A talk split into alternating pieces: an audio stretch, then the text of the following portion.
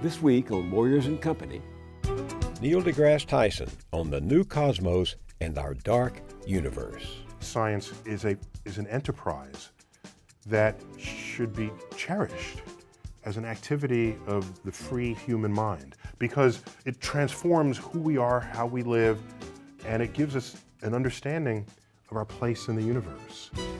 Funding is provided by Anne Gumowitz, Carnegie Corporation of New York, celebrating 100 years of philanthropy and committed to doing real and permanent good in the world. The Ford Foundation, working with visionaries on the front lines of social change worldwide.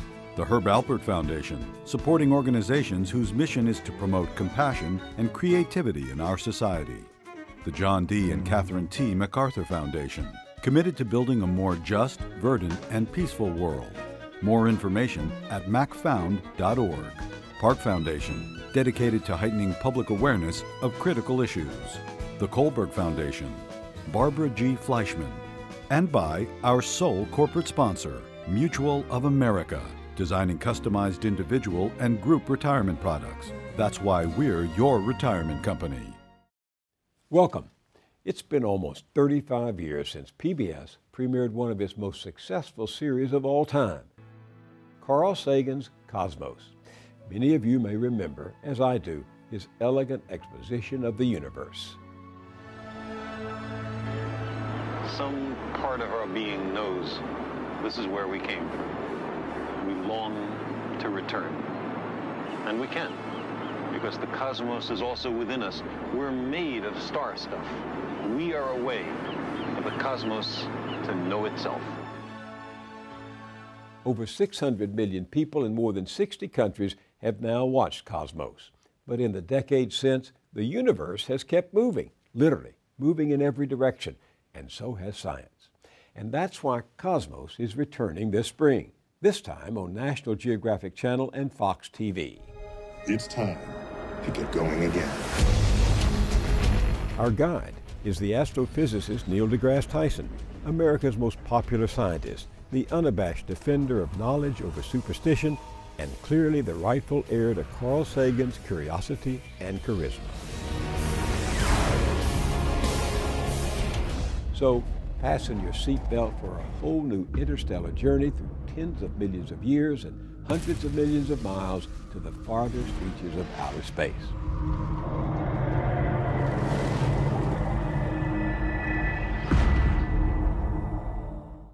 Neil deGrasse Tyson is the Frederick P. Rose Director of the Hayden Planetarium at the American Museum of Natural History here in New York, where he narrates a breathtaking new show titled Dark Universe. I took my 12 year old grandson to see it over the holidays, and we were mesmerized. Imagine trillions of stars, a hundred billion galaxies, and light traveling a hundred million years before reaching us here on Earth. That very planetarium, by the way, is where Neil deGrasse Tyson, a kid from the Bronx, age nine, first felt the universe subpoena him to become a scientist enthralled to the night sky. He's written 10 books, including this memoir, The Sky is Not the Limit, and this, his most recent, Space Chronicles, Facing the Ultimate Frontier. Oh, yes, I almost forgot. People magazine once voted him the sexiest astrophysicist alive. Welcome. That was a few years ago, actually. you only got it once. I know, it's No, no, once- no, no, no bragging rights, right? but you clearly got more of the star stuff that Carl Sagan said we're all made of. You just got more of it than we did. well, I've been touched by the stars, perhaps more frequently than others. But you were just nine. Nine, nine years old. A Were you- family trip. Yeah. Uh, my parents, we were all native New Yorkers, and my parents uh, knew well the value of all of the cultural institutions of New York City. We went every weekend to one or another of these institutions, if not the zoo, the art museum, the many art museums, um, the Hall of Science, and a first visit to the Hayden Planetarium for me. By the way, I would ultimately go as a school trip, but for family, I go there and I sit back, and I'm certain. I, I love the word you said. I was subpoenaed by the universe. I, I think I, I had no choice in the matter. I think the universe called me because when the lights dimmed and the stars came out when I was nine, I'd never seen a sky like that in my life. And you met Carl Sagan at 17 when you were headed to Cornell? Yeah, well, so I applied to colleges knowing full well that I was interested in the universe. My application to Cornell, unknown to me, was forwarded to Carl Sagan. He was a professor of astronomy there. And I was deciding what college to go to. He sent me a personal letter. Man, who, I'm just a 17. He was already been on the Tonight Show and had best-selling books. It was a personal letter said, "I understand you're considering Cornell, um, and you're like the universe, as do I. So why don't you come by? I can give you a tour to help you decide whether this is where you'll ultimately attend." So I went up there. He met me outside the the, the, the astronomy building and get, gave me a tour of the lab. One of my favorite memories is he reaches back, didn't even look, just reached back, pulled out one of the books that he wrote and then signed it to me. And I said, That is awesome. and I said to myself, if, if I'm ever ha- in a position of influence the way he is, then I will surely interact with students the way he has interacted with me as a, as a priority. Do you remember seeing Cosmos when it first aired? Yeah, but I was by then I was in graduate school, Oh. so it was uh, it didn't influence me the way it influenced others because I was already established. But what it did tell me was that there was an appetite out there for for science if it's delivered in a way that's compelling and that's warm, that's compassionate, that is as though the person who is bringing the science to you is sitting next to you on the living room couch. And I thought that that bedside manner is something that more science expositors should be doing. And I've, I've used it kind of as a model for me going forward. So, what are we going to learn about the universe from your cosmos that Carl Sagan uh, couldn't have known about? Or let me put it this way if Sagan were around to see your series, what would he learn about the universe that was unknowable 30 some odd years ago? Yeah, so that's a good question. So, so you need to think of Cosmos not as a documentary about science. By the way, since then, there have been many documentaries about science, and it's quite a fertile uh, way of delivering the viewer to the frontier, or bringing the frontier to the viewer. So that's not the issue here, because we all remember Cosmos, and so many of these other documentaries maybe live their moment, but then they fade. Why did Cosmos not fade? It's not because it brought you the latest science, although it also did that. It's because it displayed for you why science matters, why science is, is, a, is an enterprise that should be cherished as an activity of the free human mind because it transforms who we are, how we live, and it gives us an understanding of our place in the universe. And it's these, these, it's, it's these states of mind that you carry with you for the rest of your life. So in the new cosmos, that we are continuing this voyage, we're continuing this epic exploration of our place in the universe. We have other stories to tell beyond the ones that went on back then. Yes, right now we, we are steeped in the ignorance of dark matter and dark energy. And uh, at the time of the original series, there were no known planets outside of those orbiting the sun. We suspected they were there, but right now we're rising through a thousand planets, happily orbiting stars that are not the sun. So these are not, that's not simply new science, it's new vistas of thought and imagination. That place in the universe you talk about, as you know, scares some people. Uh, someone once told Sagan that they didn't like astronomy because it made them feel small and insignificant in comparison with the grandeur of the universe. It clearly didn't affect you that way. Well, it depends on what your ego is going into the conversation. If your ego starts out, I am important, I am big, I am special, you're in for some disappointments when you look around at what we've discovered about the universe. No, you're not big. No, you're not. Uh, you're small in time and in space, and you're, you have this frail vessel called the human body that's limited on Earth. If you have no ego, if you just want to explore the world, look what happens. Here's the conversation goes differently. You learn, oh, the molecules and the atoms of those molecules in my body are traceable to stars across the galaxy that have lived their lives, manufactured these elements, exploded them into the universe from which new generations of star systems were formed. So I look up at the night sky. I don't feel small. I feel large. I feel connected to the universe. It's not just we here on Earth, and that's there. We are we are one, and that that link, for me, is one of the most profound discoveries of modern astrophysics. And if that that should not make you feel small, that should make you feel large. At your planetarium show, which I went to the other day, just over the holidays, it I did feel small sitting there looking up at 100 million light years coming at us, but I also felt significant. The very fact that my grandson and I are here in this universe together is not insignificant. Not only that, it's the human mind applying known laws of physics to the universe allows us to even come with an understanding of what's going on out there. Have we figured out our galaxy? So, yes and no. All right. So, the yes part is we've got some laws of gravity and optics and motion, and, and yeah, we can use our knowledge of physics and our knowledge of the frontier of science to land a probe on Mars within a few meters of the target spot. This is tens of millions of miles away, right? There is no golf shot that's that accurate, right? Not even a hole in one is as accurate as what this, this shot is. So, what we do know that has been tested works. And that's quite a state of empowerment. But there's a saying where as your area of knowledge grows, so too does your perimeter of ignorance. Because mm. this is the boundary between what you know and what you do not know outside of that area. So we didn't even know to ask why is the universe accelerating against the efforts of gravity until we made the measurement that it was so. So before 1998, we couldn't even ask the question. We didn't even know to ask the question. So, so uh, there's no sign that everything will ever be fully known because this moving frontier continues to bring us more questions. So, can we measure how ignorant we are? Perhaps. We know that what we do know about the universe comprises 4% of everything that drives it. 96% of what's driving this universe in the form of dark matter and dark energy, we have no idea. What How do you know that it's 4%? Because you haven't been able, have you, to measure what we don't know? No, so, that, so that's a really cool question. In science, in, in astrophysics in particular, in, in all sciences, you have the capacity to measure something, even if you don't know what it is.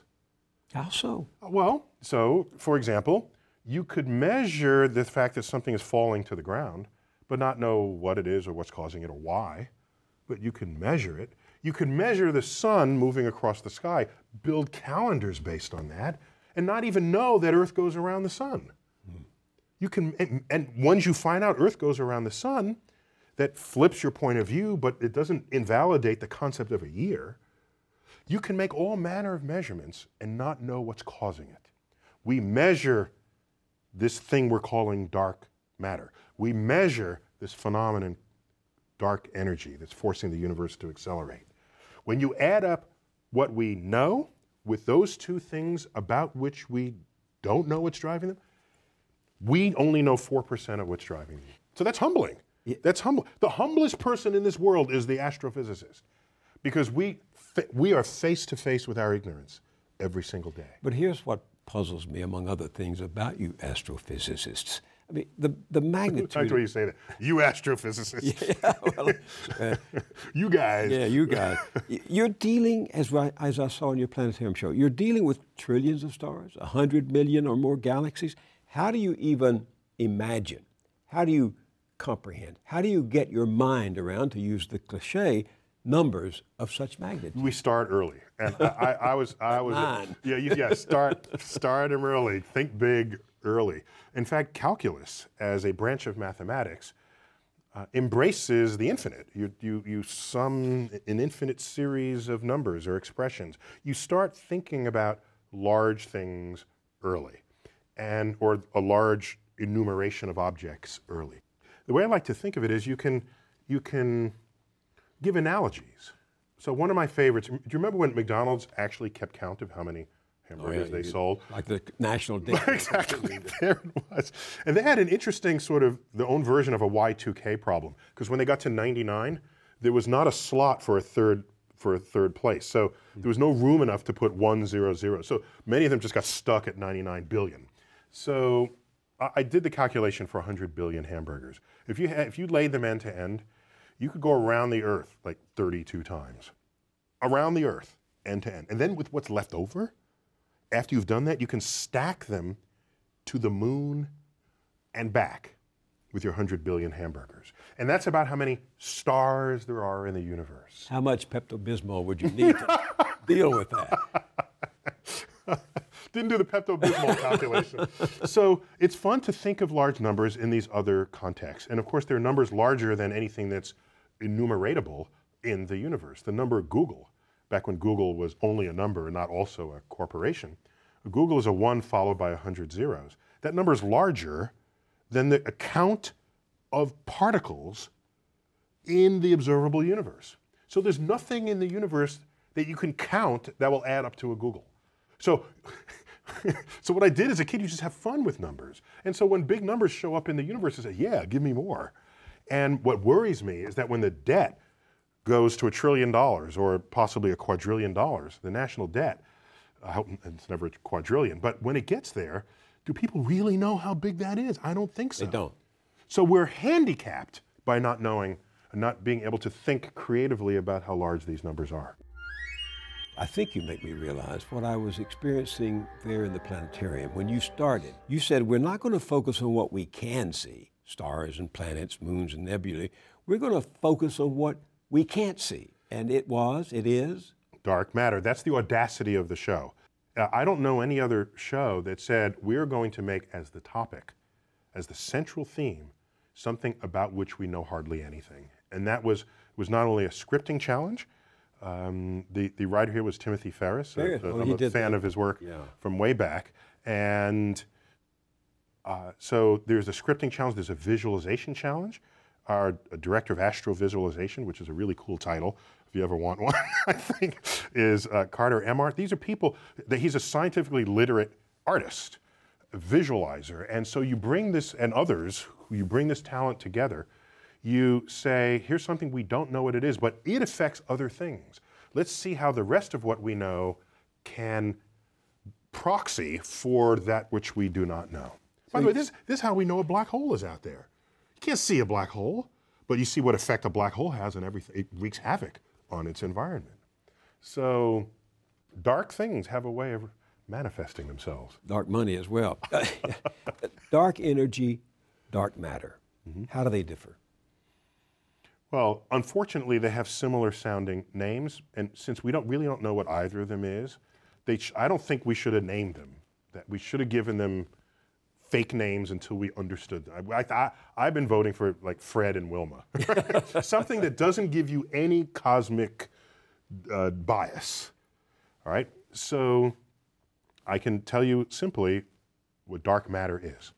But don't think of it as matter. I, I don't want to. I'm a. I'm, not- I'm it's like this table. I don't. I, we don't know what it is, so I don't even want to use those two words.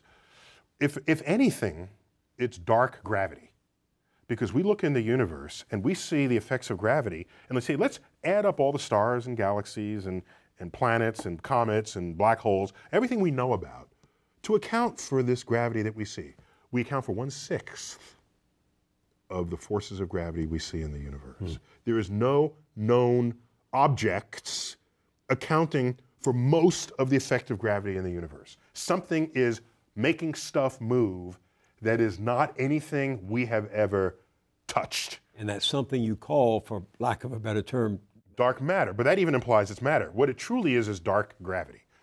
Boom. That's a problem that's been around since the 1930s. It's the longest standing unsolved problem in astrophysics. So now, dark energy. We look out in the universe and we expect to see the universe. We're in, a, in a, our universe is expanding. We've known this since Hubble, the man Hubble. There was a man called Hubble before he became before he became a telescope. Yeah. uh, back in the 1920s, and uh, Edwin Hubble he discovered not only that our galaxy is one of many, he discovered the galaxies are scattering apart from one another. This was the expanding universe in 1929. So when you reveal this, you say, okay, if we've been doing this for a while, all those gravities, all those galaxies are going to feel each other, and they're going to ultimately want to slow us down. in this expansion. So you go out to measure that. And that act led to a measurement that no one believed. That initially, that the universe is accelerating. It's not slowing down, it's speeding up.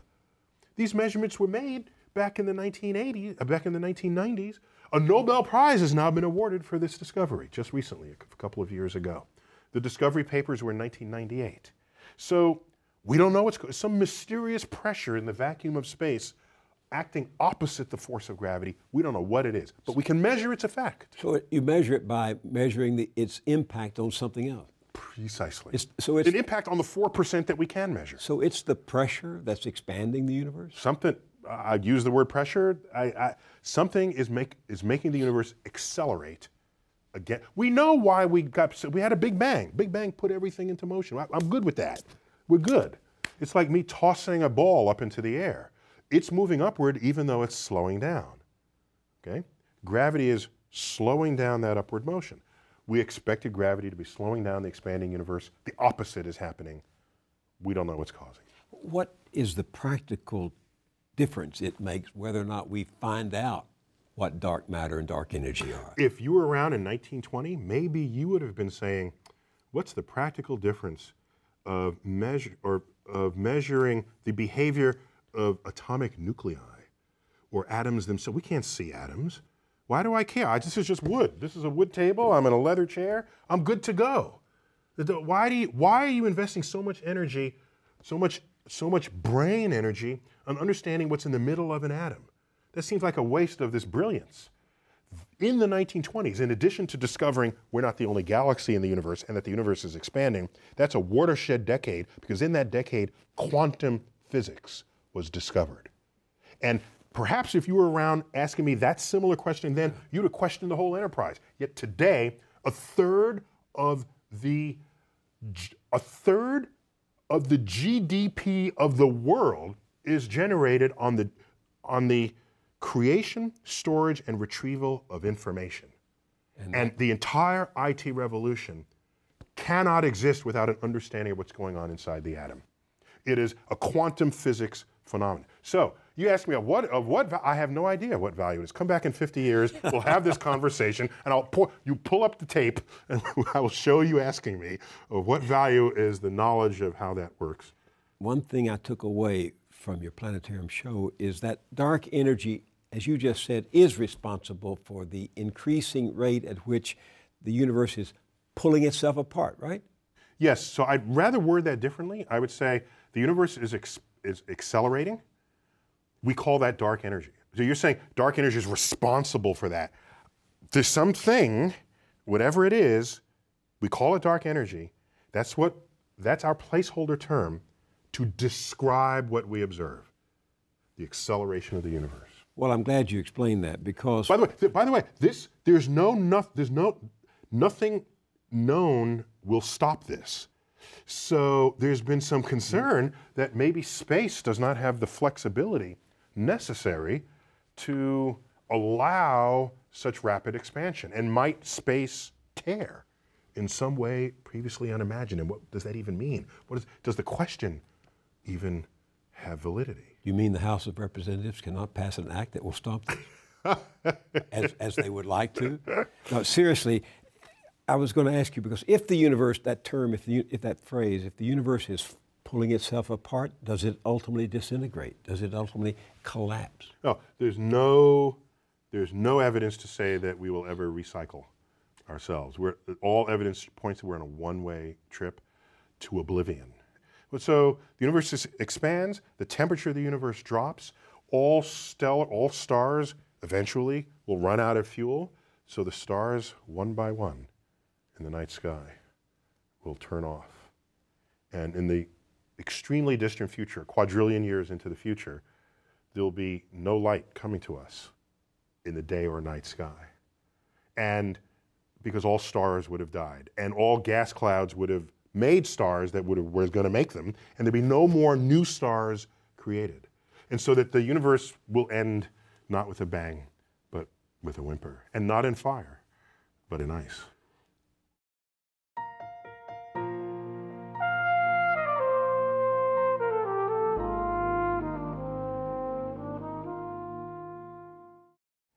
But don't worry, we will not leave you out in the cold. We'll be back, in fact, next time with Neil deGrasse Tyson to talk about whether scientists are discovering God in the dark matter that holds the universe together, even as it hurtles ever outward from us.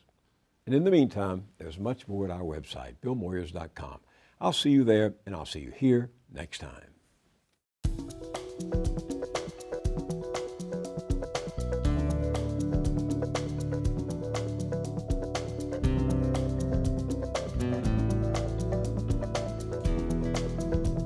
Don't wait a week to get more Moyers. Visit billmoyers.com for exclusive blogs, essays, and video features.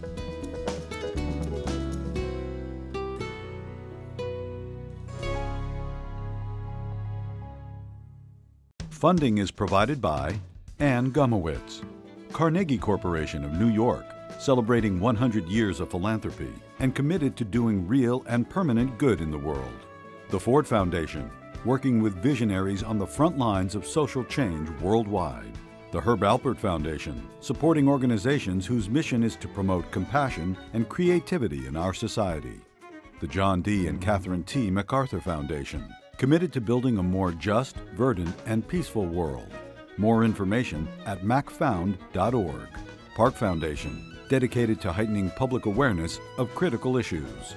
The Kohlberg Foundation, Barbara G. Fleischman, and by our sole corporate sponsor, Mutual of America, designing customized individual and group retirement products. That's why we're your retirement company.